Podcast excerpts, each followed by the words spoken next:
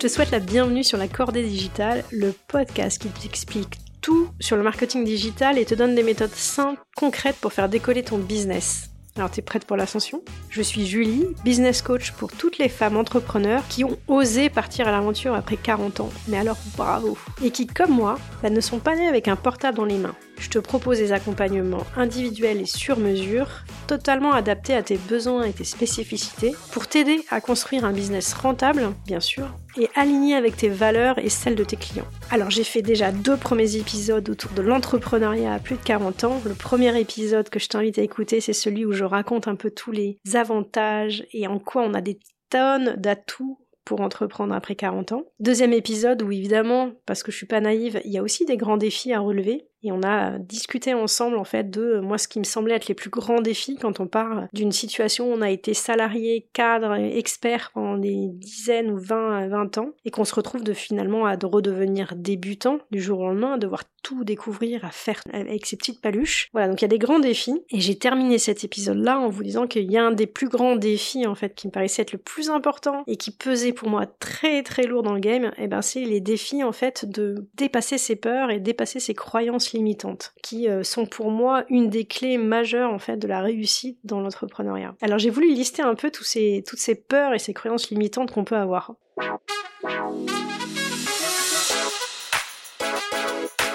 Bon, déjà, il y a le fait d'accepter ou de d'anticiper le risque de perte de niveau de vie. Ça, je dois dire que moi, c'était la plus grande peur et la plus grande croyance qui m'a bloqué pendant peut-être des mois, voire des années à devenir entrepreneur. Pendant longtemps, je me suis dit, mais je ne peux pas me permettre de baisser mon niveau de salaire, c'est impossible, j'ai de trop grosses charges, il s'avère que je suis seule aussi à m'occuper de mes enfants, donc je n'ai pas, euh, je n'ai pas une personne à côté de moi en backup en cas de souci. Pendant très longtemps, j'ai placé la barre très haut au niveau du salaire, et euh, quand j'ai commencé à travailler avec ma coach, euh, on est vraiment redescendu dans le très concret. On a arrêté les fantasmes ou les peurs, on s'est dit ok concrètement de combien tu as besoin minimum pour vivre? Donc là, on, reliste en fait toutes les dépenses qu'on fait au quotidien.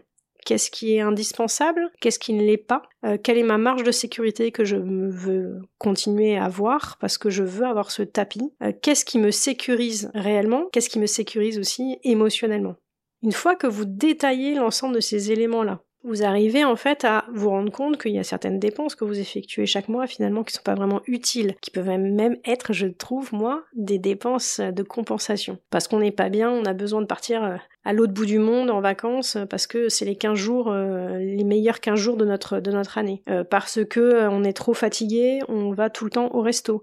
parce que on veut compenser certaines et certaines choses, on se fait une séance de shopping le samedi à, à se ruiner quoi. Parce que on est trop fatigué et pas assez dispo, on se fait sans cesse livrer, etc., etc. Si on revoit en fait un certain nombre de ces dépenses, on peut vraiment potentiellement réduire la note. Et puis surtout se poser la question sur chacune des dépenses, est-ce qu'elle m'est vraiment indispensable? Et est-ce que le coût pour moi de rester salarié dans un job qui ne me plaît plus euh, et dans lequel je ne me projette plus en tant que salarié, est-ce que ce coût-là est plus important? Moins important que le fait d'arrêter certaines dépenses. C'est une question d'équilibre. Une fois que j'ai eu fait cet exercice qui a été hyper utile, je me suis aperçu que je pouvais réduire un certain nombre de dépenses. On peut même être amené à faire des choix qui peuvent être de se dire euh, la vie parisienne est trop chère, donc je fais le choix de me réoffrir de la liberté en m'éloignant de Paris, en allant en province. On peut prendre ce genre de décision, tout est une question d'équilibre. Mais ça, c'est important en fait, plutôt que ça reste dans une nébuleuse euh, hyper abstraite, bah, c'est important de décomposer. Combien réellement vous dépensez et sur chacun des postes, est-ce que vous avez réellement besoin de ça Et que si vous mettez en face l'avantage d'une liberté ou d'une autonomie d'entrepreneuriat, est-ce que euh, vous pouvez décider d'arrêter d'acheter ou d'arrêter de faire cette dépense? Bon après c'est avoir conscience euh, concrètement qu'on perd la sécurité. On perd la sécurité du chômage et un certain nombre d'autres éléments. Bon ben ça faut l'avoir en tête effectivement c'est un pari qu'on fait euh, et là encore euh, il n'y a pas de compensation évidemment vous pouvez prendre des assurances chômage en tant qu'entrepreneur ça coûte excessivement cher et a priori les couvertures sont pas forcément très bonnes. Donc je pense que c'est un vrai risque qu'on doit accepter, mais encore une fois, qu'est-ce qu'on y met en face quoi? Combien ça me coûte chaque jour, chaque mois de rester dans cette situation qui me bouffe mon énergie et me rend absolument plus heureuse du tout et me pousse tout droit vers euh, le burn-out ou un gros mur euh, et qui euh, chaque mois en fait me fait perdre mon énergie et mon envie d'avancer quoi. Vous pouvez aussi euh, estimer que euh, vous n'allez pas perdre votre expertise, euh, votre savoir-faire, etc., ni votre réseau, plan que vous serez entrepreneur. C'est-à-dire que que se passe-t-il si effectivement votre aventure entrepreneuriale échoue et en quoi ça vous empêcherait de redevenir salarié, enfin si jamais votre entreprise ne fonctionne pas? Rien ne vous empêche de faire ce circuit inverse. Il y a certains entrepreneurs qui le font et je peux vous assurer que ces profils-là sont quand même super positifs et riches parce qu'ils arrivent avec un bagage supplémentaire d'indépendance, de capacité à savoir entreprendre qui est peut-être tout à fait utile et très valorisant euh, dans une entreprise. Une autre peur, en fait, c'était de ne pas pouvoir subvenir aux besoins de mes enfants. Et notamment, tu vois, ils arrivent en études supérieures. Moi, j'ai eu la chance d'avoir des parents qui m'ont offert, en fait, m'ont payé euh, des études qui coûtaient assez cher, euh, sans que je sois amenée à devoir prendre un prêt étudiant, etc. Et donc, effectivement, il y a eu un cas de conscience, quoi. Me dire, mais je prends le risque de pas être en capacité de leur payer ça. Et une fois que je me suis dit ça, qui, m'a longtemps hein, quand même bloqué, qui m'a fait peur, etc., avec une petite peur aussi d'échouer, d'être la génération qui n'est pas en capacité d'offrir ça à mes enfants. Et après, je me suis dit, mais en fait, euh, qu'est-ce que je préfère leur offrir à mes enfants, en fait? Euh, Leur offrir euh, tout rubis sur ongle ou leur offrir la vision d'une maman qui n'a pas peur d'entreprendre, qui n'a pas peur de faire des virages à plus de 40 ans, qui leur offre l'image aussi d'une maman qui est peut-être plus épanouie, qui se prend en main, qui prend la direction de sa vie, le manche de sa vie? Je lui dis que ça, c'était un capital qui valait pas de prix et que, et que ça valait peut-être le coup de prendre le risque de pas être en capacité de leur payer des études supérieures, mais de les aider peut-être à prendre un prêt étudiant. Et euh, voilà, donc tout est une question en fait d'équilibre. Je dis pas que c'est parfait, je dis pas que tout est rose, etc. Mais euh, il y a un moment donné aussi, on peut pas non plus pour moi 100% euh, se sacrifier. Et je ne sais pas quel bagage on laisse à nos enfants, si ce n'est de leur donner la sensation qu'on s'est sacrifié pour eux à 200% et qu'on n'en est pas pour autant très satisfaite et très épanouie. Et ça, je pense que l'image perçue par nos enfants est bien plus importante et a bien plus de valeur qu'on ne le pense. Bon, après, tu as aussi des peurs, euh, genre des ennuis de santé. On arrive à des âges où on se dit, on pense plus euh, à des problèmes, euh, parce qu'on a vu des gens autour de nous et qu'on se dit, ma mince, je, si jamais je peux pas bosser, en fait, mon, entreprise ne tourne plus, quoi. Je suis pas salarié à, me mettre en arrêt maladie. Bon, oui, ça c'est vrai. C'est vrai, c'est indéniable. je peux rien dire contre ça, si ce n'est encore une fois, qu'est-ce qu'on en fait quoi? Est-ce que parce que on parie sur le fait que potentiellement on va être malade, on va rester dans un boulot qui nous plaît pas, et on va rester salarié à s'encrouter, on va aller vers une voie qui ne nous plaît plus et on va surtout passer à côté de son rêve et de son envie? Ça, je, je, peux pas le concevoir. Si tu, si tu penses que cette voie-là est la plus importante pour toi, alors il faut que tu prennes le risque. Et le problème quand il arrivera et quand il se posera, et s'il se pose, alors tu sauras le traiter et tu trouveras la bonne solution. Mais en tout cas, ce qui est sûr, c'est de rester enfermé dans une zone de confort, mais qui n'en est pas une parce que t'es malheureuse et parce que tu passes à côté de ton destin ou de ton envie. Je trouve qu'il n'y a rien de pire, surtout si tu le fais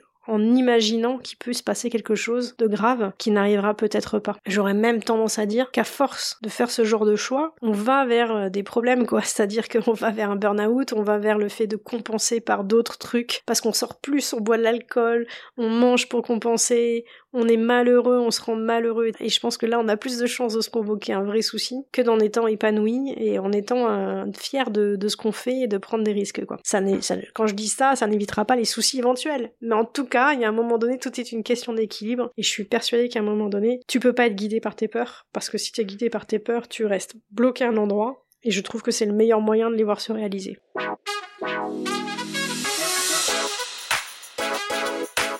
Et puis après, l'autre grosse peur pour moi, c'est la confiance en soi. Parce que parfois, je sais pas si c'est ton cas, moi c'était le cas, c'est que ça faisait plusieurs années que j'étais pas au bon endroit. Et que euh, du coup, on est de moins en moins fier de ce qu'on fait. Quelque part, on a un peu usé de son travail. On se sent moins utile. On est peut-être même arrivé à un plafond aussi, tu vois, de compétences. Et dans ce contexte, bah, globalement, t'as perdu confiance et t'as aussi perdu ta petite flamme, quoi. T'as plus d'envie. En fait, t'es dans une espèce d'automatisme où euh, la seule chose à laquelle tu penses, c'est sécuriser, essayer de moins te planter possible, satisfaire au mieux les demandes de tes patrons et de tes supérieurs dans une logique en fait vraiment un peu de survie. Euh, c'est, euh, je trouve, hyper négatif. Et, je, je t'en parle parce que je pense que c'est vraiment ce que j'ai vécu ces dernières années. Et là, quand tu t'aperçois que tout ce qui drive ta façon de d'agir, tes décisions, c'est la peur, la peur de te planter, la peur de si tu fais autre chose, il peut t'arriver quelque chose de grave, la peur de manquer d'argent en fait. Putain, mais c'est le pire des trucs qui peut t'arriver parce qu'en fait, tu t'enfermes dans quelque chose de complètement négatif qui euh, ne met plus du tout, ne passe plus du tout de temps à te poser la question de mais finalement c'est quoi qui te donne de l'énergie? C'est quoi qui fait que t'es bonne, quoi qu'il y ait quelque chose qui te donne de la valeur, que tu peux apporter quelque chose? Alors que je dis au monde, c'est un grand mot, mais aux autres, si t'arrêtes de se poser cette question et surtout de te dire mais de quoi j'ai envie? De quoi j'ai envie? J'ai 40 ans, il me reste 60 piges à vivre, mais mon dieu, mais, mais de quoi j'ai envie pour la suite? Si t'arrêtes de se poser des questions comme ça, mais quelque part, t'es déjà un peu morte pour moi. Je le dis vraiment en toute, j'espère, bienveillance dans ma bouche, mais c'est parce que j'ai vraiment vécu comme ça. Et la seule manière, franchement, de t'en sortir, et moi c'est vraiment ce qui m'a sauvé, je pense, c'est de me faire accompagner. Il y a eu un moment donné dans mon entreprise où ça a été vraiment chaotique, très hum, conflictuel et je savais qu'il n'y avait pas 10 000 portes de sortie possibles. En gros, soit j'allais faire comme je fais d'habitude, conflit à mort, démission, fuite, mais dans vraiment un conflit assez fort qui ne m'a jamais servi au final. Soit j'essaye en fait de ne pas fuir, d'affronter la situation et de l'affronter pour moi. pour m'en sortir avec les bons ingrédients et les bonnes choses pour moi. Et du coup, j'ai décidé de me faire accompagner par une coach à ce moment-là, en me disant je vais droit vers le burn-out, je vais droit vers la fuite, je vais droit vers euh, la grosse démission, je prépare le terrain.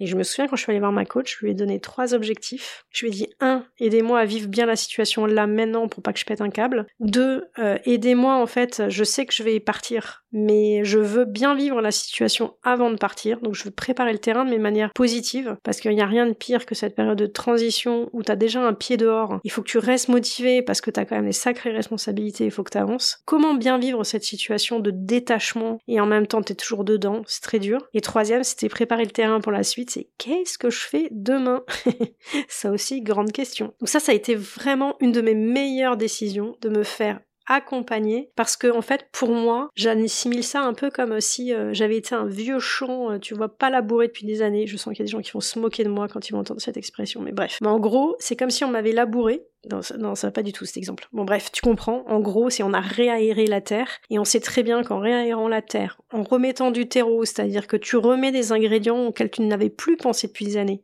Exemple, mais qu'est-ce que t'aimes bien faire? Qu'est-ce que les gens reconnaissent de toi comme valeur? Qu'est-ce qui te différencie des autres? Ça, c'est le terreau. Tu commences à renourrir ta terre, tu commences à l'aérer, et ben là, je t'assure que tu peux être sûr que dans les mois ou les semaines qui suivent, tu as des petites pousses qui commencent à grandir avec des nouvelles idées qui germent. Et moi, c'est comme ça qu'en fait, j'ai réussi à passer un virage. Et c'est comme ça qu'est née l'idée de mon premier podcast Découvre, et deviens sur la découverte des métiers. Rien à voir avec mon business. Mais tout d'un coup, j'ai eu l'occasion, un, d'aller voir des gens qui sont hyper inspirants parce que passionnés par leur métier. Oh, mince, c'est possible. Il y a des gens qui adorent leur métier. Il y a même des gens, ça fait 20 ans qu'ils bossent dedans, ils adorent toujours. Mais comment ils font ces extraterrestres? Voilà, ça c'était génial. Et puis deuxièmement, un effet induit auquel je n'avais pas du tout pensé. Mais enfin, Julie, T'as lancé un podcast, t'avais jamais fait ça de ta vie, jamais. Tu l'as médiatisé sur ton réseau LinkedIn, qui n'a rien à voir avec la choucroute. À aucun moment tu t'es dit, mais qu'est-ce qu'ils vont penser de moi? Tant je faisais du marketing, d'un coup je lance un podcast sur la découverte des métiers, mais ils vont penser que je suis euh,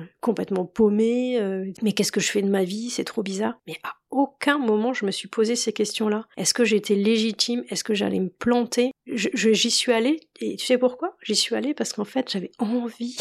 Pour une fois, il y a l'envie à tout balayer, quoi, à réaligner toutes les planètes, c'était comme si j'avais atteint une évidence. Et ça, aujourd'hui, ça me sert vachement. Parce que quand je bloque dans le développement de mon business et que je me dis mais est-ce que je fais bien? Est-ce que je suis légitime? Etc. D'un coup je me retourne, je me dis mais Julie, est-ce que tu t'étais posé toutes ces questions en lançant le podcast Découvre et deviens? Tu t'avais jamais fait ça de ta life et tu t'es posé à aucun moment la question de la, la légitimité. Pourquoi tu t'en poses aujourd'hui alors que tu as 25 ans d'expertise derrière toi? Ça me sert énormément. Ça, c'est le cadeau que je me suis offert. Donc essaye de réfléchir toi. Tu vois, si t'as euh, quelque chose comme ça, tu vois, ce petit cadeau pépite, où tout d'un coup, t'as réussi, t'as osé, t'es sorti de ta zone de confort, et t'étais bien, tout semblait euh, aligné, tu t'es pas posé autant de questions, t'avais pas de doute sur ce que tu étais, ce que tu valais. Essaye de te poser cette question-là, je t'assure que c'est un très très beau cadeau. Et si tu l'as pas encore fait, ce petit saut, bah fais-le. Essaye de trouver un truc qui va t'inspirer, qui va à un moment donné, tu vois, te donner de la force et ne te mets pas la pression. Tu vois, à un moment donné, je me suis posé la question sur le podcast, tiens, j'en fais un modèle économique. Puis j'ai commencé à réfléchir à ça. Et en fait, plus j'essayais d'en faire un modèle économique, plus je me remettais la pression. Et plus tout d'un coup, il y avait mes peurs qui revenaient. Mais, euh, mais pourquoi je serais légitime? Et puis c'est pas mon réseau, et puis tout d'un coup j'ai tout stoppé. Et j'ai dit stop, ce projet, c'est ma danseuse, c'est mon golf de l'après-midi, c'est le petit cadeau que je m'offre, cette petite pépite, et je t'assure qui est vraiment qui vaut de l'argent, et qui me permet, moi, d'en retirer tellement de bénéfices personnels énormes. Essaye de trouver peut-être ce petit projet qui va te permettre de te prouver que tu es capable de sortir de ta zone de confort, de réussir, et surtout, bah, qui va te faire travailler sur c'est quoi ma zone de génie? Et puis c'est quoi ce dont j'ai envie réellement? C'est quoi ma petite flamme? Le truc qu'on n'a plus l'habitude de se poser parce qu'on est tellement accaparé par le fait de gérer nos peurs et qu'est-ce qui pourrait se passer si je devenais entrepreneur qu'on oublie complètement de se dire non en fait pourquoi j'ai envie? C'est quoi ce dont j'ai réellement envie? C'est quoi ma vie idéale? Et si je devais pas gagner du pognon si j'étais multimillionnaire parce que je venais de gagner au loto concrètement demain je fais quoi? Une fois que j'ai acheté mes apparts, j'ai fait le tour du monde 15 fois, que je me suis acheté une bague, enfin bref.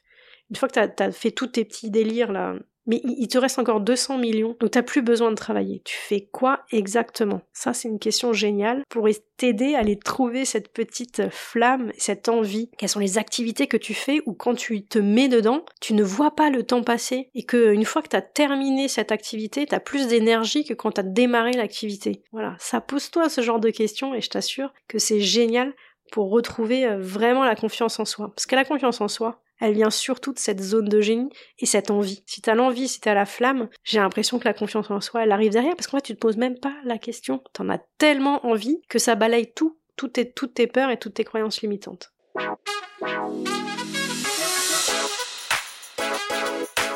Marie euh, Forleo, euh, dans, le bouquin Tout est possible, elle fait tout un paragraphe justement sur euh, comment lutter contre la procrastination, comment lutter contre le perfectionnisme, et c'est justement sortir de sa zone de confort. Ce qu'elle appelle à l'inverse de la zone de confort, c'est la zone d'inconfort, mais encore mieux en positif, c'est la zone de croissance. Donc évidemment, c'est hyper compliqué de sortir de ta zone de confort, mais qu'une fois que tu l'as surmontée, ce qui est génial, c'est que ta première zone de confort, elle s'est agrandie, parce que t'as acquis des nouvelles compétences, parce que ce qui te faisait peur, bah, ne t'effraie plus du tout. Tu pensais ne pas être capable de faire un site web, tu ne pensais pas pouvoir créer une société, tu ne pensais pas pouvoir faire de la comptabilité, tu ne pensais pas pouvoir prospecter, tu as pris ton téléphone, tu as fait un site, tu as regardé des tutos, tu as fait un podcast, et ta première zone de confort, elle est largement plus grande. Et ce que ça t'apporte aussi en richesse supplémentaire et que je trouve dingue, c'est te dire si j'ai été capable une fois, pourquoi je serais pas capable sur les nouveaux défis qui m'attendent. Et ça, je trouve que c'est un atout formidable. Et Marie Forleo, elle compare en fait le perfectionnisme à un espèce de serpent venimeux qui s'attaque à la jugulaire de ta créativité. Je trouve la phrase, elle, elle claque, mais elle est hyper juste. Parce qu'en fait, c'est celle qui te pousse à penser qu'un échec te définit, qu'un échec est définitif, et puis elle emploie aussi un terme génial, elle te dit que le perfectionnisme,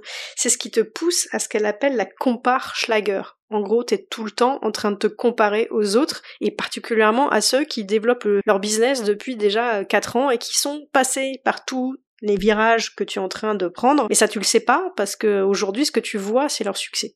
Et ça, je trouve ça super intéressant. Et elle résume tout en une phrase que je trouve vraiment importante. C'est viser la progression et pas la perfection. Ça, je trouve ça top. Et euh, ce qu'elle explique aussi, c'est que parfois on a peur, en baissant notre niveau de perfectionnisme, de baisser aussi notre ambition et notre, euh, et notre exigence.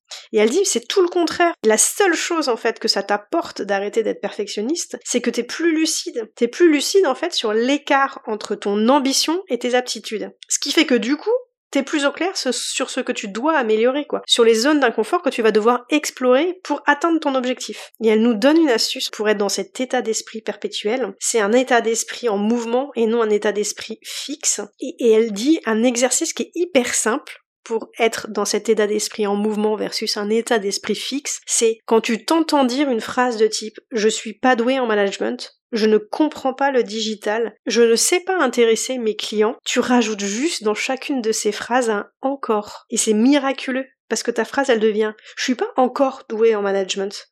Je ne comprends pas encore le digital. Je ne sais pas encore intéresser mes clients. Et tu comprends bien en fait que ce qui te définit aujourd'hui n'est pas définitif.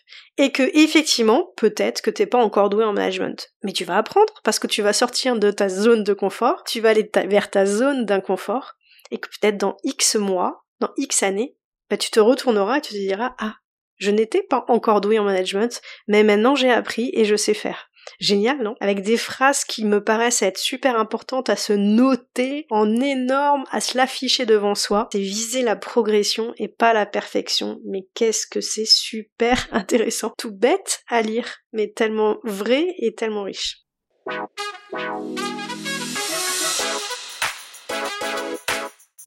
Et puis alors les, dernières croyances limitantes ou les, peurs, ben c'est celles que tous les autres à l'extérieur te renvoient. Et malheureusement, il y en a pas mal.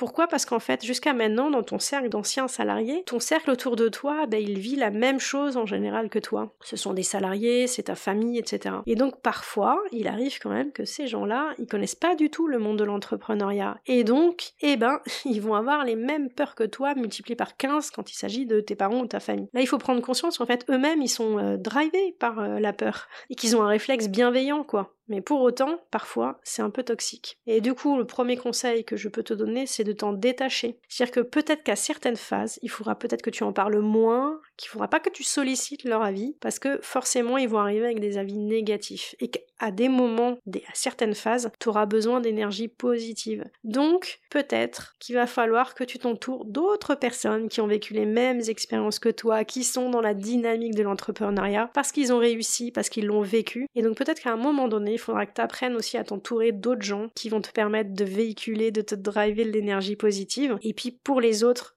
qui comptent beaucoup pour toi, et ben peut-être moins parler des, éléments business et surtout moins attendre leur avis positif.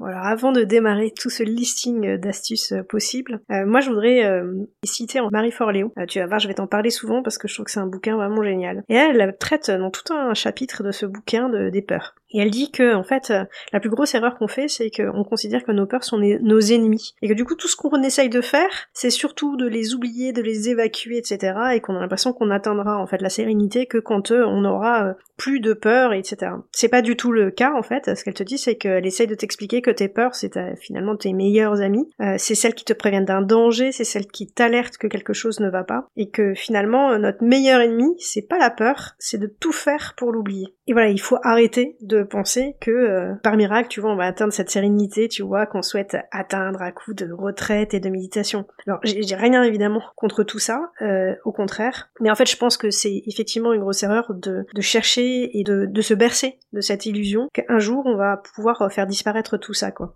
D'ailleurs, c'est un sujet qui m'interpelle euh, beaucoup parce que je me dis que dans cette mouvance, tu vois, de la recherche du bonheur perpétuel, moi je me dis qu'il y a quand même pas mal de dangers justement derrière tout ça, que, que ce dictat peut parfois bien compliquer notre vie parce qu'on a l'impression qu'une vie parfaite, euh, c'est celle où euh, on n'aura plus de doute, où on n'aura plus de peur, on n'aura plus de crainte. Et euh, je pense qu'en fait, c'est un peu oublié que tout ça, ça fait, ce sont les ingrédients qui font partie prenante de, de, la vie et que particulièrement dans une vie d'entrepreneur, tu ne pourras jamais éviter les doutes, tu ne pourras jamais éviter les peurs et que c'est vouloir, enfin chercher à à viser un monde parfait où tout ça n'existe plus, c'est peut-être une des premières euh, erreurs qu'on peut faire. Et je trouve que quand tu regardes beaucoup euh, les réseaux sociaux notamment, euh, tu peux être amené à penser que certaines personnes l'ont atteint. Bref, ce dictat du bonheur, ce dictat de la sérénité parfois m'interpelle et je voudrais bien d'ailleurs en faire un sujet d'épisode, mais là pour ça j'ai besoin de mûrir ma réflexion donc ça sera pas tout de suite. Bon, ce qu'elle dit surtout, le seul antidote de la peur, c'est pas d'essayer de l'oublier, c'est pas d'essayer de la mettre de côté, etc., etc c'est l'action, la mise en action. En agissant, on n'évitera jamais ni les douleurs ni les échecs, mais au moins on évitera les regrets, et que du coup le plus important, c'est de se mettre en mouvement. Qu'en se mettant en mouvement, eh ben, du coup on gagne de l'énergie, on apprend, on est justement, on sort de notre zone de confort, et finalement, euh, oui, peut-être qu'on se plantera, mais on arrivera à se relever, et on aura grandi à chacun de ces paliers, et c'est ça que je trouve super intéressant.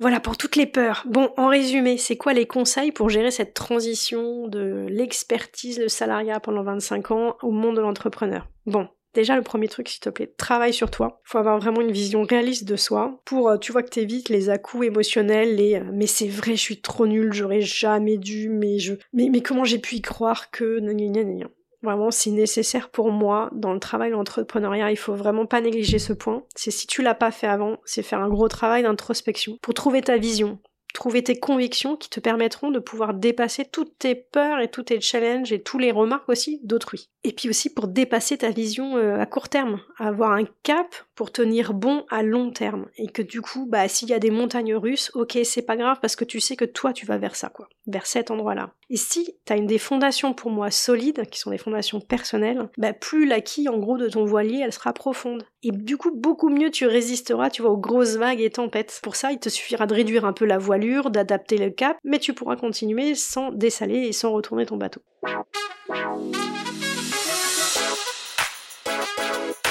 Deuxième conseil, élargir ton réseau. Attention que tu ne sois pas entouré que de salariés, de ta famille, etc. Il faut vraiment que tu t'entoures aussi de gens qui ressemblent à ton propre parcours d'aujourd'hui.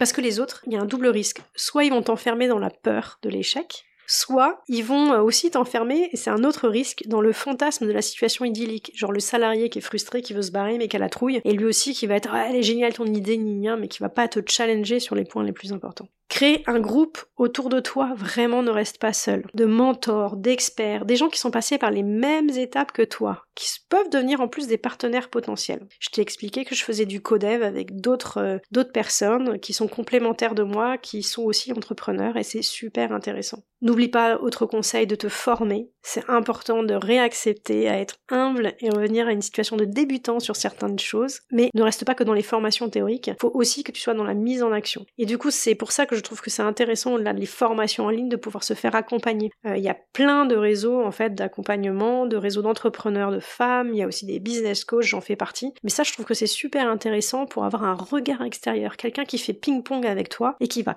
concrètement t'aider dans la mise en place. Parce que je t'assure, on a le cerveau bien fait, et donc on peut lire et on peut écouter des tonnes de formations. Sur le papier, on a tout compris. Mais quand il s'agit réellement de mettre en place les actions et de les adapter à notre business, là ça devient beaucoup plus compliqué. Et parfois les cordonniers sont les plus mal chaussés. Et donc moi, typiquement, j'ai fait 25 ans de marketing digital. J'ai eu besoin, dans le lancement de mon activité de business coach, d'avoir un regard extérieur sur une business coach marketing digital pour m'aider dans cette action de ping-pong, dans ce dialogue. Il y a eu vachement de prise de conscience parce que je l'entendais par quelqu'un d'autre, où la personne me posait les bonnes questions, et pourtant, c'est mon cœur d'expertise. Donc ça, c'est vraiment super important d'accepter cette humilité, apprendre à réapprendre.